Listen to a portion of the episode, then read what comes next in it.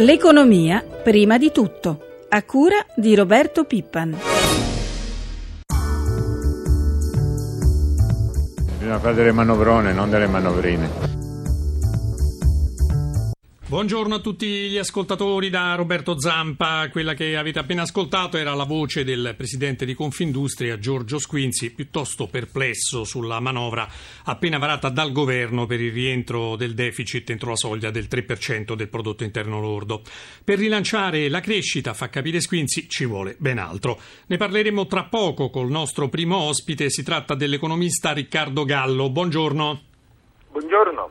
Professore, cominciamo però direi inevitabilmente con la soluzione che il governo ha trovato per salvare Alitalia. Entra in campo Poste Italiane, l'abbiamo sentito poc'anzi, che parteciperà con 75 milioni di euro ad una manovra di salvataggio che complessivamente varrà addirittura 500 milioni di euro. 300 ne arriveranno dai soci, sia vecchi che nuovi, e 200 da una linea di credito offerta da alcune banche. Ecco, lei che ne pensa? Eh, che l'attuale azionariato privato fu raccolto alla fine del 2008 eh, dal governo dell'epoca, eh, si dice con uno scambio, cioè da una parte l'impegno di questi imprenditori privati a mettere un po' di soldi e dall'altra il governo a fare una serie di favori vari. Naturalmente eh, mantenute le promesse del governo e perduto il capitale di rischio perché l'Italia ha una gestione in deficit, gli azionisti privati sono squagliati, quindi adesso serve un nuovo azionista affidabile nel senso che anche se l'Italia continuerà a perdere, questo non se ne andrà e continuerà a rifondere eh, i soldi eh, perduti dalla gestione che rimarrà deficitaria. Ecco, oggi l'accordo dovrebbe essere ratificato dal Consiglio di amministrazione della compagnia aerea. Il governo però sembra abbia chiesto un drastico cambio ai vertici della società. Questo è ancora più pericoloso perché i governi da, di un segno o dell'altro fanno sempre pressioni debite sull'impresa privata, perché l'Italia è un'impresa privata, e quindi enfatizzano la bandiera, la compagnia di bandiera e gli attribuiscono una missione pubblicistica che un'impresa privata non può svolgere. Che significa? Significa che se eh, la compagnia cosiddetta di bandiera fosse libera di fare quello che un'impresa privata vuole fare, eh, chiuderebbe le rotte in perdita, svilupperebbe quelle in profitto, magari nel sud-est asiatico, magari se ne andrebbe dall'Europa, se ne andrebbe dall'Italia, ma avrebbe utili che reinvestirebbe e renderebbe la compagnia sempre più competitiva.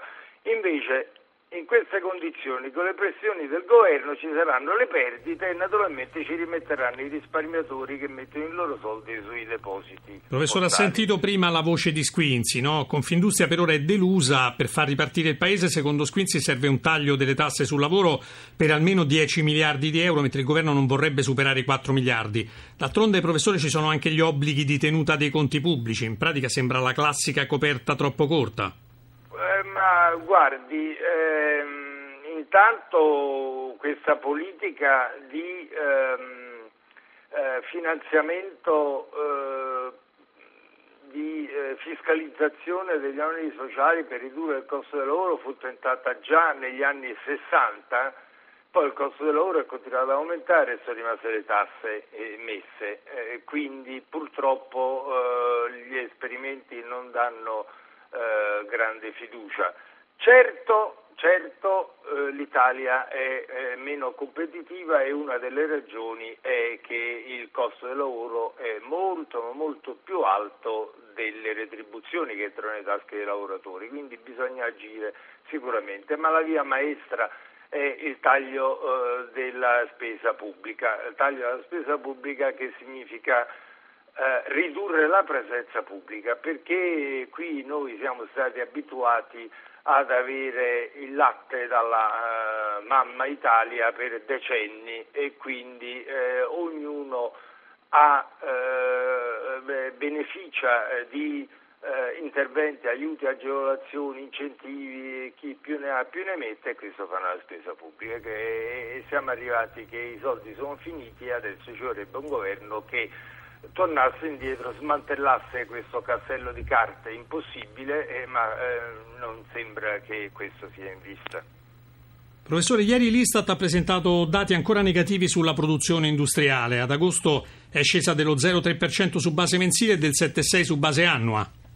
Sì, questo per la verità è il dato di, di, agosto, ma anticipazioni altrettanto autorevoli di Confindustria, ma anche della Banca Centrale Europea, dicono che a settembre le cose sono andate meglio, anche perché l'espansione è più debole al principio del terzo trimestre, ma poi migliora. E d'altra parte gli indici di fiducia eh, cre- vanno benissimo, crescono, anzi con intensità sempre più forte e imprevista. Eh, lo conferma anche un'indagine del centro studi della Confindustria che l'attività industriale sta aumentando.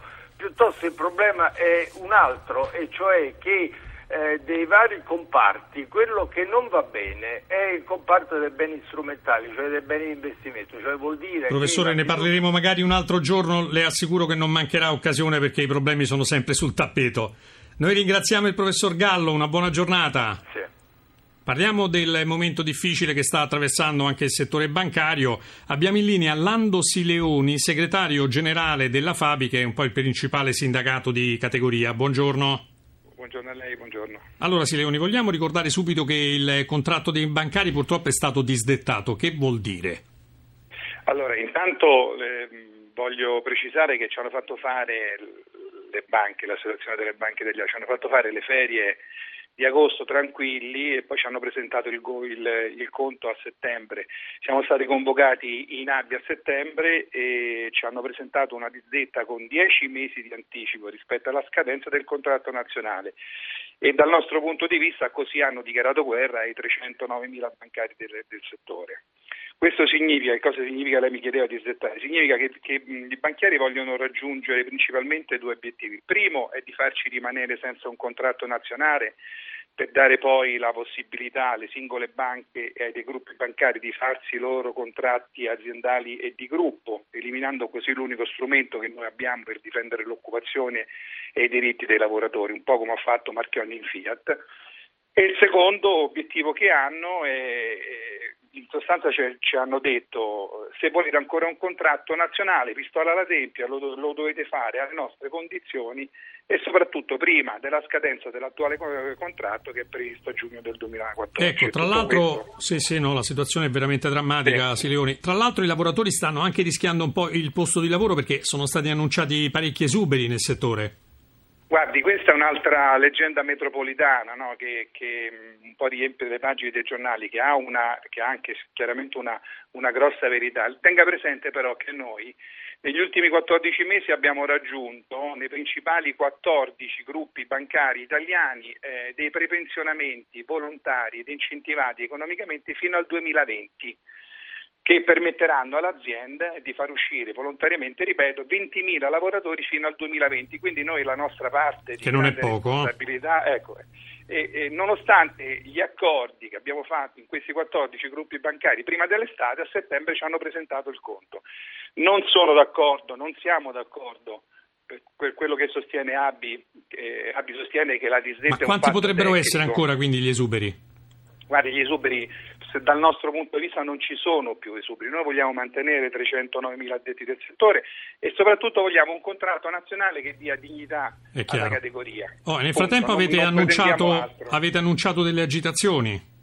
Il 31 ottobre sciopera l'intera categoria per tutta la giornata. Tenga presente era, che era dal 2005 che non si faceva per il contratto nazionale un secondo di sciopero, quindi viene, eh, fi, finisce diciamo, con il 31 ottobre la politica concertativa che ha dato anche degli ottimi risultati sia per noi che per le aziende, ma soprattutto noi bloccheremo tutte le attività sindacali nelle aziende e nei gruppi fino a che l'ABI non ci toglierà di mezzo questa disdetta. Grazie, grazie a Lando Sileoni della Fabi, a presto e davvero in bocca al lupo. Grazie, buongiorno, grazie. Passiamo ai temi finanziari. Ieri è arrivata una buona notizia, direi finalmente. L'asta dei bot annuali è andata davvero bene. Ne parliamo con Gianluca Verzelli, vice direttore centrale di Banca Acros. Buongiorno.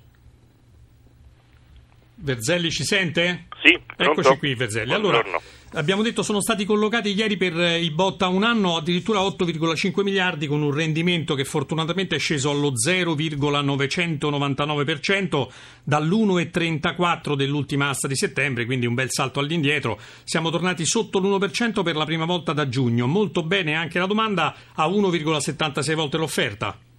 Sì, esatto, proprio questo è il segnale più importante, cioè il rapporto fra l'offerta e la domanda è stato molto alto, è ritornato a dei livelli importanti e con un benefico interesse da parte degli investitori istituzionali stranieri che è un altro degli elementi da considerare per il buon successo di, di questo tipo di operazioni.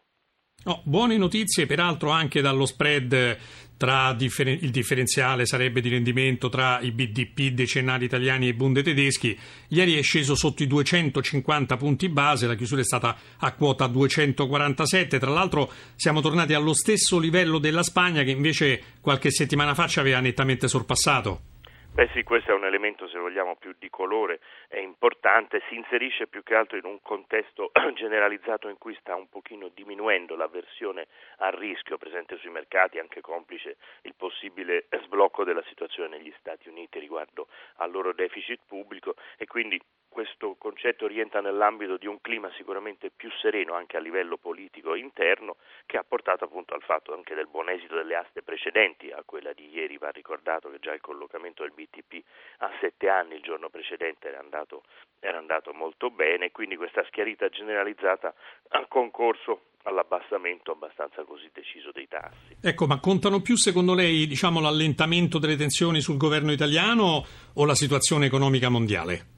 Io credo in questo momento conti di più la situazione economica mondiale che per noi è stato ovviamente un ottimo traino, specialmente in questo periodo di cui ne abbiamo beneficiato. Occorre ricordare però che, eh, per ritornare con i piedi per terra, i motivi per cui le agenzie di rating tengono ancora sotto stretta osservanza il, il, il nostro paese e quindi anche le nostre aste dei prossimi titoli di Stato dipende sempre da una serie di provvedimenti che il governo dovrà attuare e su cui pende ancora molta, molta incertezza, le famose riforme strutturali e quindi la possibilità che questo governo, superati questi scogli, abbia però una vita e una possibilità di operare, di legiferare costante e, e coerente nei prossimi mesi. Quindi diciamo il quadro rimane immutato, però cogliamo con ben beneficio questo fatto di essere rientrati su, su dei tassi tutto, tutto, sommato più interessanti e più logici, anche perché questi tassi più bassi si riflettono molto positivamente sia sul sistema bancario che sui conti pubblici, con un ovvio eh, risparmio per quanto riguarda il costo del debito oh, pubblico. Tra l'altro oggi c'è un'altra importante asta. Oggi c'è un'altra importante, importante asta, sicuramente eh, quella di ieri è importante anche perché poi il quantitativo eh, offerto comunque era in diminuzione anche rispetto a quelli precedenti, quindi tutta una serie di elementi che probabilmente oggi a mio avviso concorreranno a un ottimo successo anche di quest'ultima asta che fanno concludere una settimana positiva, lo è stata anche per, per le borse fino ad oggi con Milano che è stata una di quelle che ha recuperato maggiormente in Europa. Allora, naturalmente incrociamo le dita e ringraziamo anche Gianluca Verzelli di Banca Acros. Buon lavoro. Buon lavoro, grazie a voi. Chiudiamo con le borse. Dalla nostra redazione di Milano abbiamo in linea Sabrina Manfroi. Come vanno stamane Manfroi le piazze asiatiche? Buongiorno da Milano, piazze asiatiche positive sulla scia di Wall Street in vista anche di un possibile accordo a Washington sul tetto del debito. Hong Kong e, e Tokyo guadagnano oltre un punto percentuale, si diceva di Wall Street nella notte forti rialzi per il Dow Jones più 2,18 e anche per il Nasdaq più 2,26. Un ottimismo che si, eh, si era propagato prima anche dalle piazze europee, tra queste abbiamo Parigi più 2,21, Londra più 1,46, Franco Francoforte più 2%, Milano più 1,5%. Quali sono invece al momento le prospettive per l'apertura in Europa? Per l'apertura al momento in Europa sono positivi tutti gli indici, come dicevate voi prima, l'asta oggi BTP e CCT fino a 6 miliardi di euro. Vediamo con il cambio dell'euro. L'euro è in lieve rialzo sul dollaro a 1,3536. Grazie Manfroi, la nostra rubrica economica termina qui. Linea di nuovo a prima di tutto, una buona giornata ai nostri ascoltatori da Roberto Zampa.